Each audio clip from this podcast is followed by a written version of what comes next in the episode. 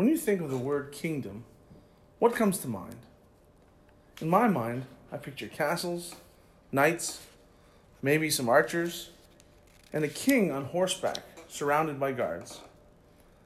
I picture someone with a claim to a territory, a king who sends out decree after decree to ensure that every subject under him knows enough so that they are able to align their lives with the plans of that king, so that they can contribute to the vision that the king has for his empire. And really, it's the commands of the king that help to demonstrate who in his kingdom is loyal to him. Loyal subjects don't take long to get with the program, while others balk at the king's vision, eventually deciding to be enemies of the crown.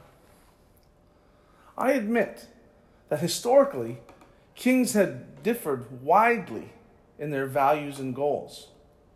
Some kings wish for their kingdoms to be defined by wealth, some by power, while others have wanted their strengths to be renowned by placing much emphasis on the decimation of their enemies.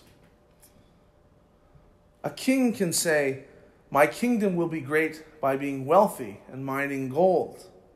Or, My kingdom will be great because of our brilliant engineering and building power.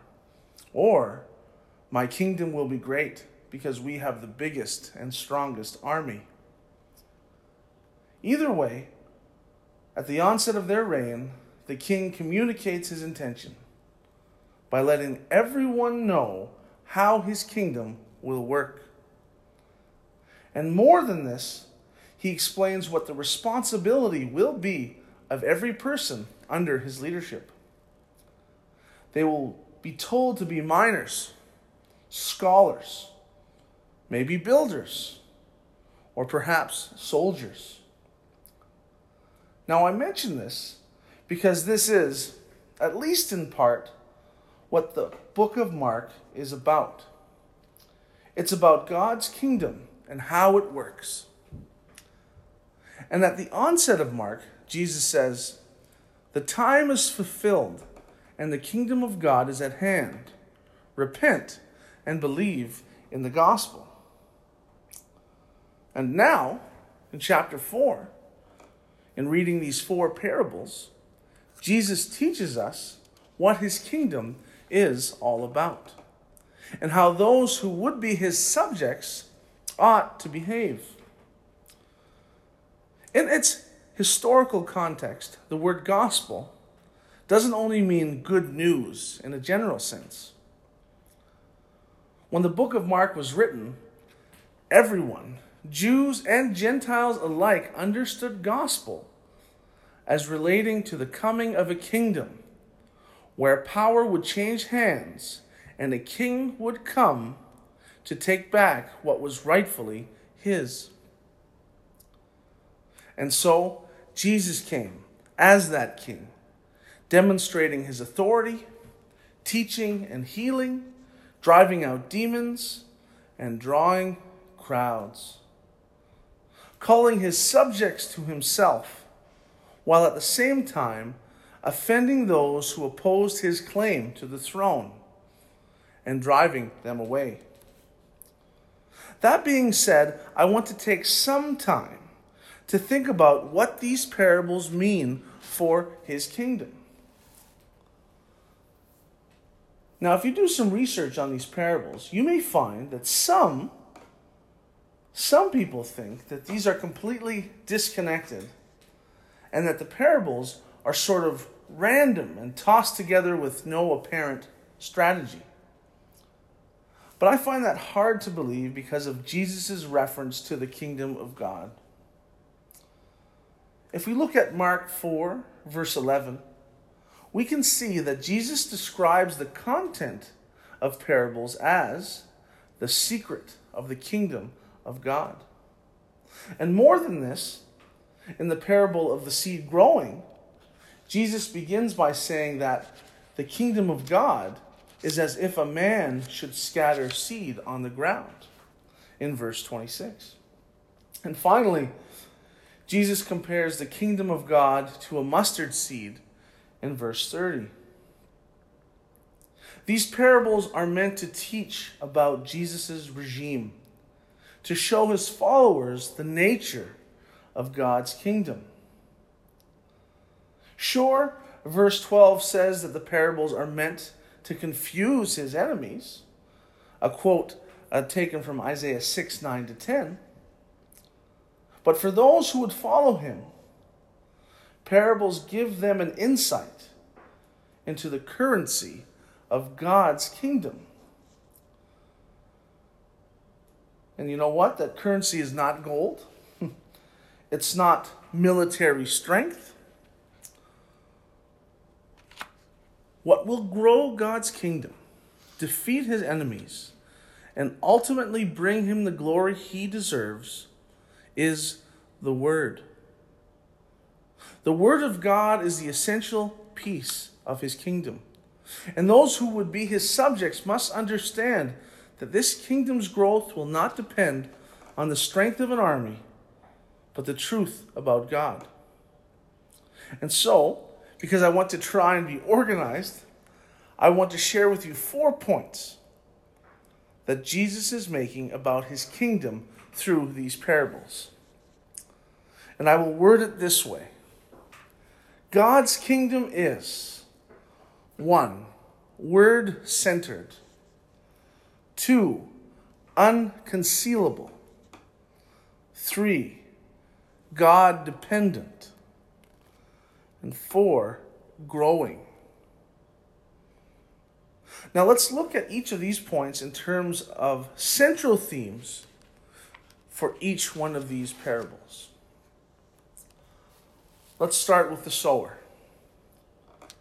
The parable of the sower teaches us that the growth of God's kingdom involves the spreading of his truth.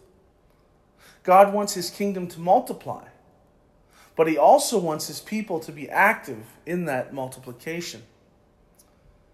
If I take this parable at face value, I would have to argue that it seems that it's about volume, casting seeds every which way. It's not very strategic.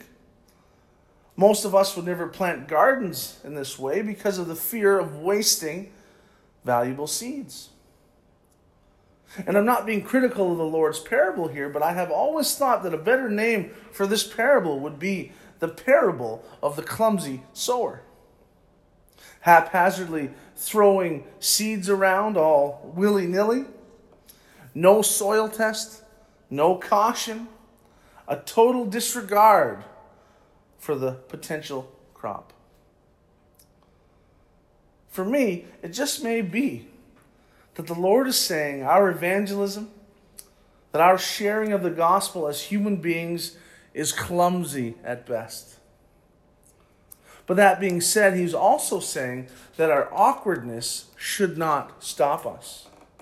And that we should all be sowing the word with reckless abandon, desiring a harvest without fully knowing what so- the soil is like under the surface and which seeds that we plant will finally germinate and grow. Also, in terms of the word, this parable seems to suggest that receiving God's word is essential for further expansion of the kingdom. Sure, there are four soils, but really there are only two types of people in this parable those who receive and those who don't. The ones who don't believe God's word don't multiply, but those who do become the starting point for the faith of others. And one more thing, one thing that I really like about this passage Jesus doesn't seem to mind that the seeds are being wasted. He's not giving a speech to not squander his word. He is saying, spread it everywhere. If you don't think it will take root and grow, Everyone needs a chance. Of the lamp. The parable of the lamp teaches us that the kingdom of God is unconcealable. It is saying that it shouldn't be hidden. It is saying that it cannot be hidden. It is saying that it will not be hidden. To me, this is less about getting your act together and guilting yourself into evangelism, but really more about the nature of God's truth. Jesus is saying that the word's very nature is to be heard. The good news of Jesus cannot be contained. If it is in you, it's going to come out of you.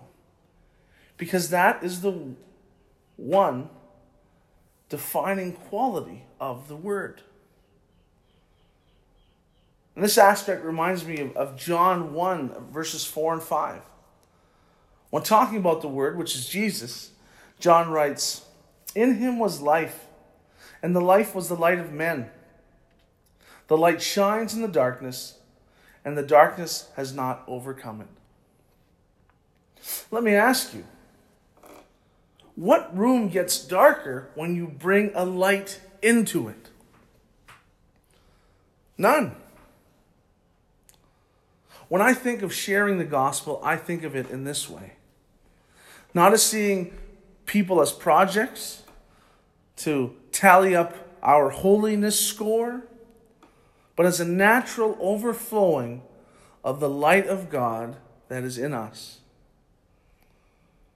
We share the light because it is good, because it is great, and to some degree, because we can't contain it.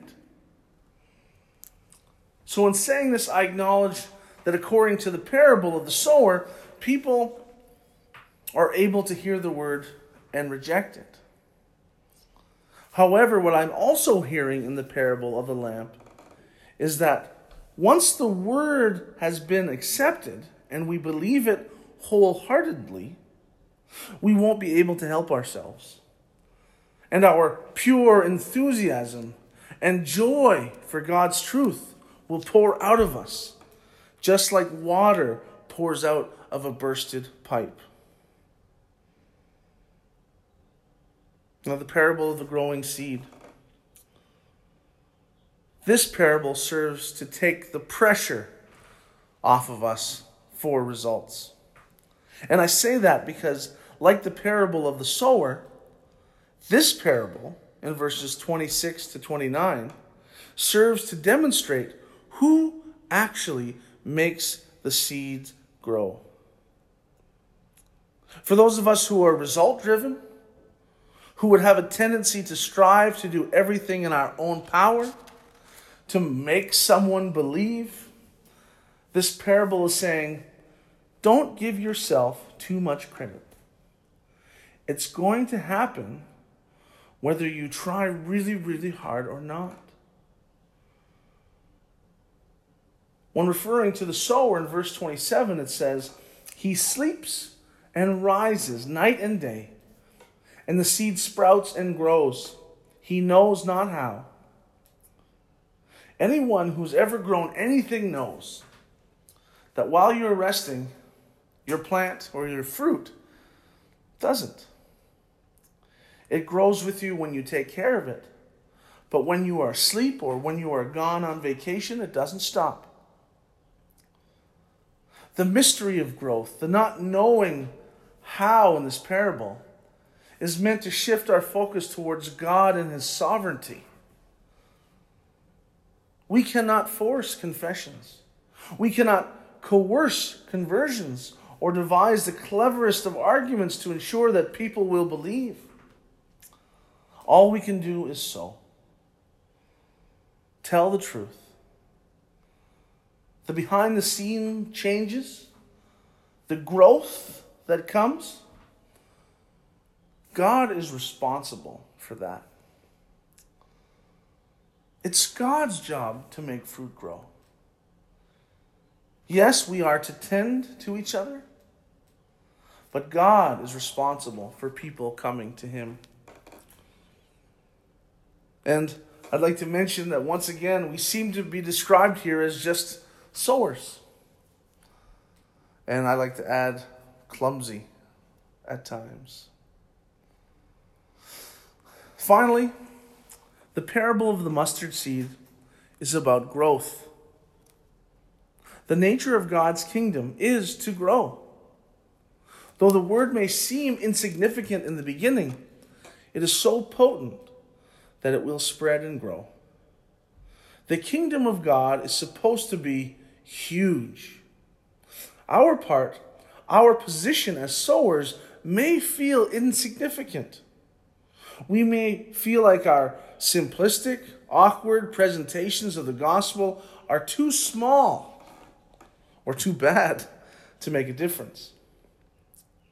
But that's where it starts. And as history shows, that is where God puts on his greatest displays. In the seemingly insignificant, in the imperfect, in the weak and the small.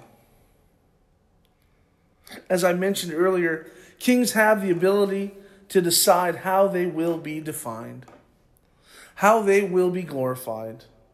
And I would argue that God wants his kingdom to be defined by the recovery of lost souls. That is his preferred means of attaining glory. That is through an enormous collection of people who once were lost, but now are found. If we're going to be about our Father's business, if we want to get with the program of the kingdom, then we have to be about growth. God's kingdom will not be stagnant. So, those are the four principal themes surrounding the kingdom of God here in Mark 4. Four points that Jesus is making about his kingdom. And again, just so, so we remember, they are the kingdom of God is one word centered, and we see that in the parable of the sower unconcealable. and we see that in the parable of the lamp or the light. Three, that it is God dependent, or the results of evangelism is God dependent. And we see that in the mystery of the growing seed. And finally, that the kingdom of God is all about growth. And we see that in the mustard seed. Now, I mention all of these because I believe them to be true but also because I think that the point that Jesus made about his kingdom were not only meant to demonstrate God's will, but also were intended to correct a problem within the Jewish culture at the time. And we're not above that. Um, this may also be a problem that we are prone to uh, at this time. A problem that I can only describe as a kind of elitism. I would argue that God's desire for his people to evangelize or spread the word about God as Redeemer, God as Savior, is not new in the New Testament. The incarnation of Jesus is a new thing.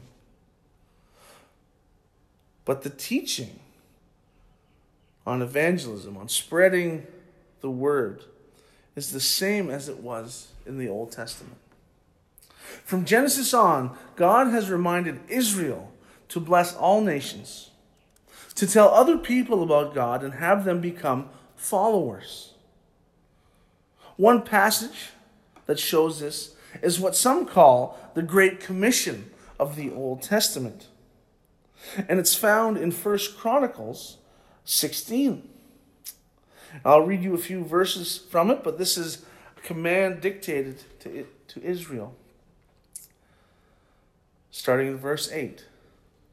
Oh, give thanks to the Lord, call upon his name, make known his deeds among the peoples. Sing to him, sing praises to him, tell of all his wondrous works. Glory in his holy name. Let the hearts of those who seek the Lord rejoice. Seek the Lord in his strength, seek his presence continually. Remember the wondrous works that he has done his miracles and judgments he uttered. O offspring of Israel, his servants, children of Jacob, his chosen ones. I'd like to emphasize here it says, Make his deeds known among the peoples. And even with that teaching, for some reason, Israel was prone to lose this part of their calling. And they became more about being God's special people and not God's chosen people to witness to the world. You see, what they did was take God's word and turn it into an inside affair where they focused on themselves, they focused on Israel, and instead viewed all other nations as the unchosen or the outsiders who would not be saved. Uh, for a good um, description of that mentality, I think reading Jonah uh, would be helpful.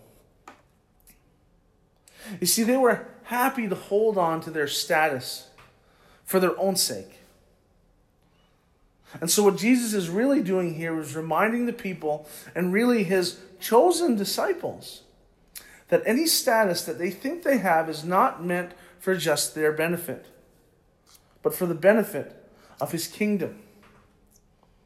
And they have to realize that by being chosen, they have been given a bag of seeds to sow. And that by being chosen, they have been given a light that cannot be hidden. That by being chosen, they've been asked to acknowledge that God is responsible for blessing the efforts they make for the sake of others. And that by being chosen, they are part of a kingdom that isn't interested in just blessing those who are already safely inside, but by bringing those on the outside into the domain of the Lord. I would now like to conclude with a prayer for a spirit of evangelism. Let's pray. Almighty God, our Savior, you desire that none should perish, and you have taught us through your Son that there is great joy in heaven over every sinner who repents. Grant that our hearts may ache for a lost and broken world. May your Holy Spirit work through our words, deeds, and prayers, that the lost may be found and the dead made alive, and that all your redeemed may rejoice around your throne. Through Jesus Christ our Lord. Amen.